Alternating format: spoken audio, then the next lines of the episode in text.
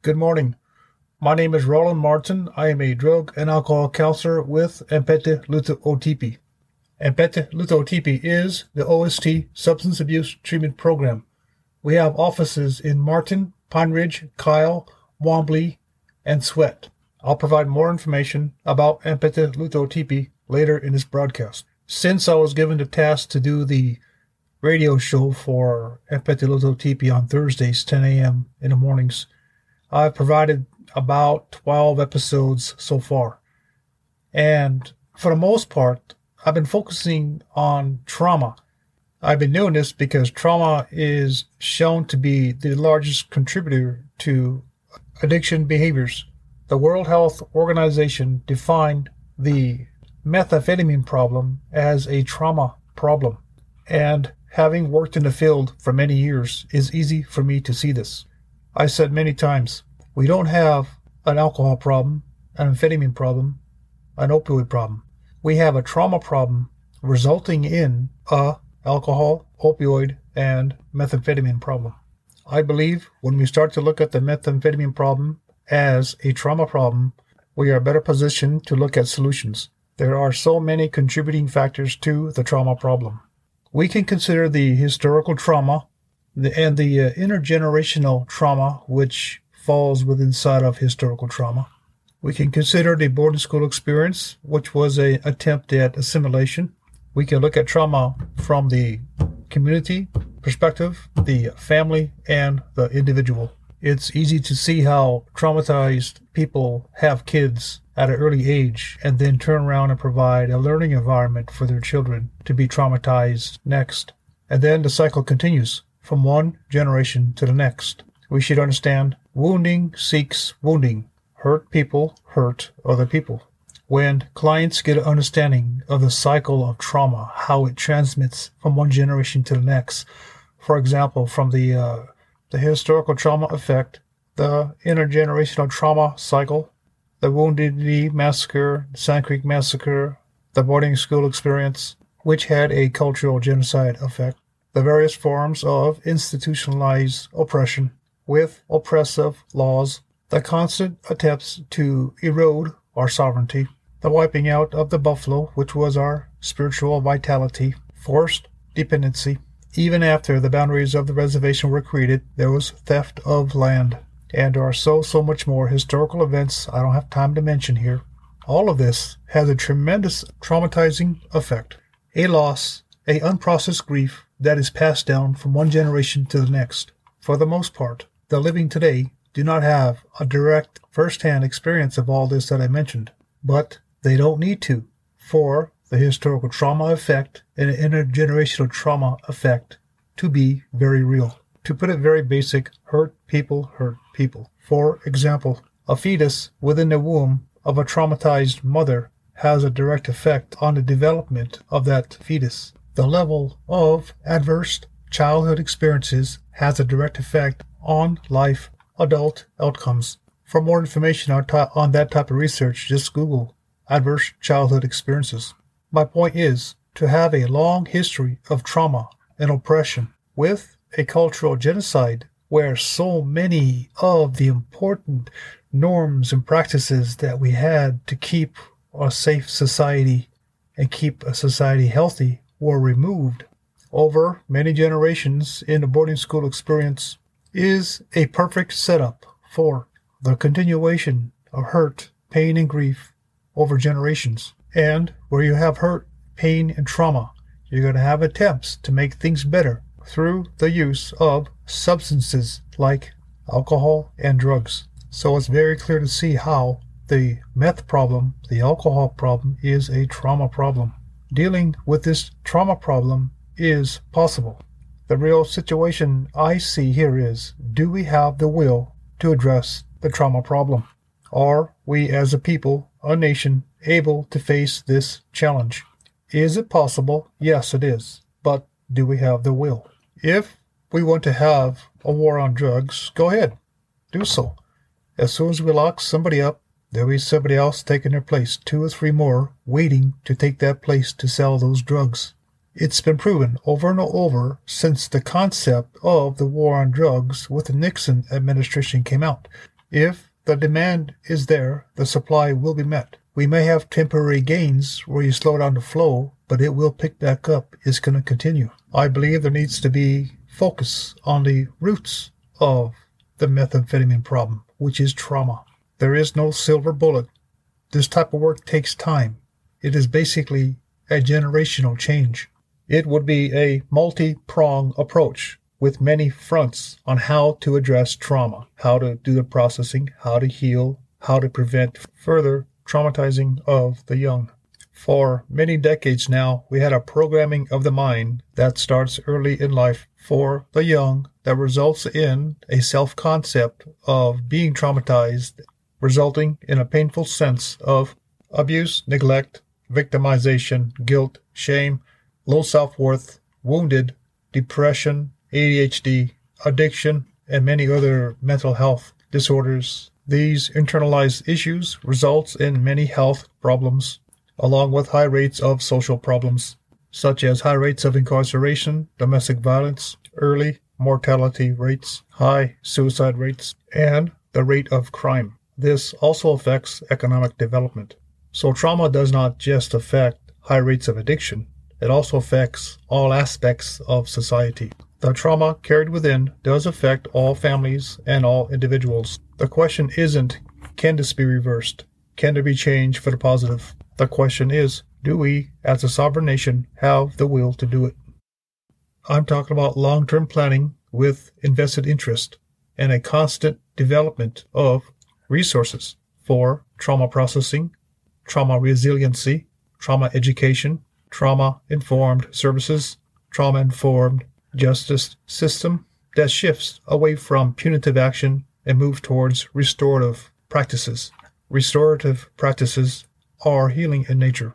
Restorative practices, such as peacemaking, is stepping right into our cultural past, bringing forth the strength within our culture. It is a very powerful tool to help improve the health of our society. Everything I'm talking about here is directly linked to trauma, and trauma is at the base of addiction behaviors. When I work with clients in addiction, I have a large focus on trauma. Clients acquire an education in trauma. They understand how historical events leads directly to their own traumatization within their own families and how trauma is expressing itself in their lives right now today. With that, what are the links with trauma and drugs and alcohol abuse? They understand how trauma affects their outlook, their views on life, how it affects their behaviors. This obviously includes unwanted behaviors, their relationships with others, within their own family, their relationship with themselves, their spiritual life. Trauma work and education results in a shift in views, a shift in perception about trauma and its effects in our life. It's a shift in how we see ourselves and how we understand the spiritual aspects of healing. I believe the healing process a client goes through in the trauma work is something that can be duplicated on a much larger scale, not just within families, but within society. On a individual level, we're working with core beliefs one has about themselves. As these core beliefs shifts, the uh, fog lifts, the perception of oneself improves, vision improves, and along with this, behaviors change. This type of work goes directly to all of the causational underpinnings of the things we do not want in our families and society. The inspirational aspect of this type of work is we are drawing upon the resources within all of us. This type of planning should have an emphasis on the young. If the young ones from an early age at early Head Start and then kindergarten begin learning mindfulness practices at that age, it becomes a part of who they are. It becomes a natural thing to do. The healing effect begins early. This type of work at that early age becomes a very powerful preventative measure. It is development of resources within them. In other words, this is a development of a natural strength within them to help them go through what would be a traumatic event. In other words, the traumatization of an event would be less. And because it is a daily practice, what traumatization that did occur would be processed out through the daily practice of mindfulness exercises. The definition of mindfulness is the quality or state of being conscious or aware of something. Next, a mental state achieved by focusing one's awareness on the present moment while calmly acknowledging and accepting one's feelings, thoughts, and bodily sensations used as a therapeutic technique. These are all powerful attributes of processing trauma within the stillness of the mind. The most powerful form of healing occurs within the stillness of the mind. This is far beyond any therapeutic motel, modality any therapist or counselor can provide. This type of life skill is right in line with our cultural past, as it draws from the truth that resides within us. Within the stillness the thinking, rational, ego state of mind, which is the self, the I, the conditioned state of mind from society, that is quieted and still, because it is this rational mind that gets us in trouble in the first place. It is said God comes to the quiet mind. Well, it's in the stillness of the mind that truth speaks to us in the language of peace. It takes the illusion of trauma and dissolves it because its only existence is based upon our belief in it. It doesn't change anything in the physical world. It changes our relationship with the physical world and how we perceive ourselves in the physical world. How we perceive events in our life will determine how we feel about it and how we experience it. For example, two men could be standing in a road side by side. A car comes up and screeches on the brakes, slams on, stops right in front of them. One is traumatized severely, and the other one has no effect at all.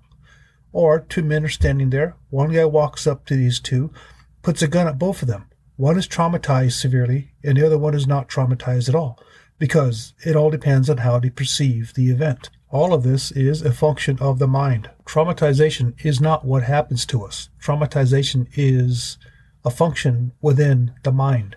This is the power of mindfulness work. The healing occurs within the mind. The mind itself is not the brain. The mind exists on the spiritual realm, and that is the causation level where things happen, where decisions are made. The brain, physical brain, will only follow the mind. Mindfulness education, training, and practice extensively in the early years of an education, K through 12, is a powerful way to set the mind with powerful resources to protect it from future traumatization. In the early years of kindergarten, preschool, and elementary, these are formative years that develop a, proje- uh, a trajectory of life. An ounce of prevention is worth a pound of cure. It's not just trauma we're working with. We're helping to develop emotional maturity, spiritual maturity, and mental maturity. It's a natural result when we learn to listen to the greatest teacher of all within inside of us. Today, we call it mindfulness practice. Really, it's just a return to our cultural past. The wisdom keepers of the past drew from the wisdom from within inside. Long ago, our cultural norms and behaviors provided for this type of life. We don't strive to acquire anything. We don't become anything we awaken to what is, what has always been there. We realize the nature of oneness. This is how we beat the meth problem, the alcohol problem, the opioid problem. The meth problem is a trauma problem, and a trauma problem is a disconnect from one's self, one's true nature. Aboriginal people, which is native people around the world, understand that the true nature of things is spirit.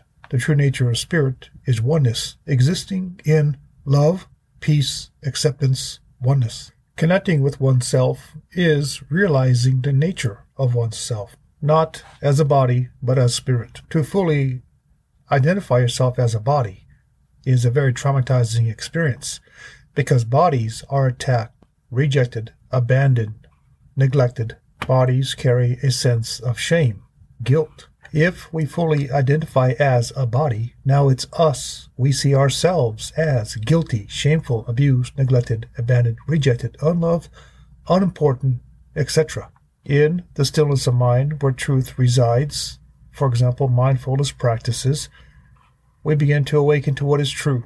Experiencing truth is just about impossible through any means while we're in our thinking mind. For example, we can't read about truth. We can't be told about truth. This would only be intellectual knowledge. To experience truth is to awaken to it. It is felt and understood without words.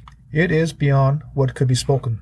Intellectual knowledge may help with uh, pointing the way, with uh, finding a path, but the experiential aspect of healing is the awakening. For example, in Black Elk's book, Black Elk Speaks, it is written, open quote, As I lay there thinking of my vision, I could see it all again and feel the meaning with a part of me like a strange glowing in my body.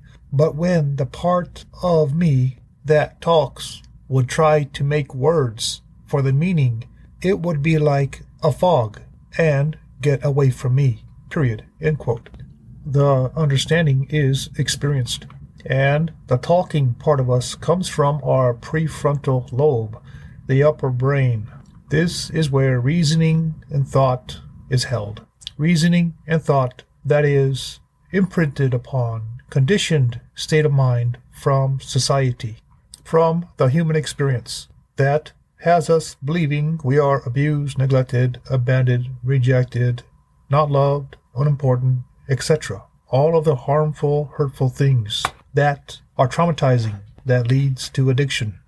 Research has shown mindfulness for kids helps with increased focus, attention, self control, classroom participation, compassion, improve academic performance, ability to resolve conflict, overall well being, decreased levels of stress, depression, anxiety, and disruptive behaviors. So, in mindfulness, we learn to still the mind. We learn to be in the present moment. We learn to feel what is inside and whatever is traumatizing. There is a record of it kept in our body, a felt sense of it, an emotional state. In the stillness of the mind, we learn to be with that pain. We learn to feel it in the body. We just stay with it, be with it. Because in that stillness, we bring the illusion of trauma to the truth and both cannot coexist in the same space. Illusion has no effect on truth. Illusions are based upon perceptions. Perceptions could be wrong, incorrect, because they are based upon a belief system that is also wrong and incorrect. Beliefs come and they go. These kind of belief systems that result in traumatization are the core beliefs. These are the I am beliefs. For example, I am guilty, I am shameful, unimportant, unloved, and so forth. At the deepest level of core beliefs, they are only changeable through experience. This is the experience within the stillness of the mind. Okay, so I talk a lot about these things. It has to be said over and over because this is a whole different frame of reference how to think about healing. If these concepts are repeated over and over and said in different ways, a frame of reference starts to develop to understand healing within the stillness of the mind, something that is available for every one of us. Everything I said today is a part of healing trauma, as trauma is a major force driving the addiction behavior, resulting in a opioid, alcohol, and meth problem we are facing within our families and communities. I spoke about the need for a big approach, a long-term planning to heal trauma and to prevent it from spreading like it is now. Before the cultural genocide effect of the boarding school, we had cultural norms and safeguards that would prevent the spread of trauma. I talked about the preventative measures we can implement in schools. Our sovereignty should give us the ability to rethink our justice system with respect to trauma. What do we really want out of a justice system? And what are we getting currently?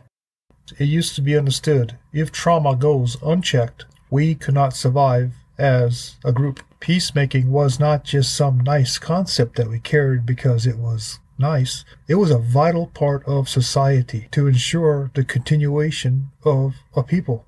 We cannot survive as a group if we do not maintain the peace. To talk about peacemaking in our justice system, how it relates to healing trauma and addiction is a whole different broadcast and episode into itself. The meth problem is bad right now, and it's going to get worse. I hate to imagine how much worse things can get. The rate of crime and violence will also go up. Declaring a war on meth or drugs may have temporary gains, but in the big picture, it's not stopping the flow of drugs. So, what else do we know? What else have we tried? Within our cultural past are solutions. Understanding the nature of the strength within our cultural past is important, and bringing the essence of our healing ability back into the present day. Examine and understand what we are currently doing. It's not working. Even my own practice of addiction treatment has huge limitations placed upon it because I operate in a box with policies to guide practice written by people who have very little understanding of addiction and how to treat for addiction. Most people who work in the people helping field, whatever that might be, typically operate under a huge bureaucracy. And it's very possible for 80 to 90% of our energy to be spent on the operation and management of the bureaucracy. This goes back to what I said earlier about are we able to evaluate what we're doing? What do we really expect out of services we provide to our people and why? Is it effective and do we have the sovereignty to change it? Do we have the understanding, the way out of a meth problem, which is really a trauma problem? The solutions are found within our culture if we can see them. I guess the real question is do we have the will to do it? I'm ready to discuss more about what I've talked about here today and to be a part of long term planning. I believe there is more education needed so we can understand the nature of addiction, the nature of trauma, and the nature of healing. In this broadcast, I talked about various things each thing I talked about could be opened up further for further discussion. Furthermore, I like to present on these very topics. If you would like to hear this broadcast again, you can find it on Spotify. Look under Native Addiction Healing. The episode will be titled Rethinking the Meth Problem. I'll provide the information where to find this broadcast again here shortly. Again, my name is Roland Martin. I am a drug and alcohol counselor and I work with Anpetu Luta Otipi. Anpetu Luta Otipi is the OST Substance Abuse Treatment Program. We have offices in Martin. Phone number is 605 685 6400. The Pine Ridge office is 605 867 5595. The Kyle office is 605 455 2331. The Wanblee office is 605 462 6480. And I'm working in Sweat. My office number is 605 685 1582. In the Sweat location, our facility is a residential program but we are currently not open for residential treatment due to a huge lack of staff. If you would like to work in addiction field, contact our Pine Ridge office to employ to inquire about employment. So currently I'm providing level 2.1 intensive outpatient treatment, which is commonly referred to as IOP treatment.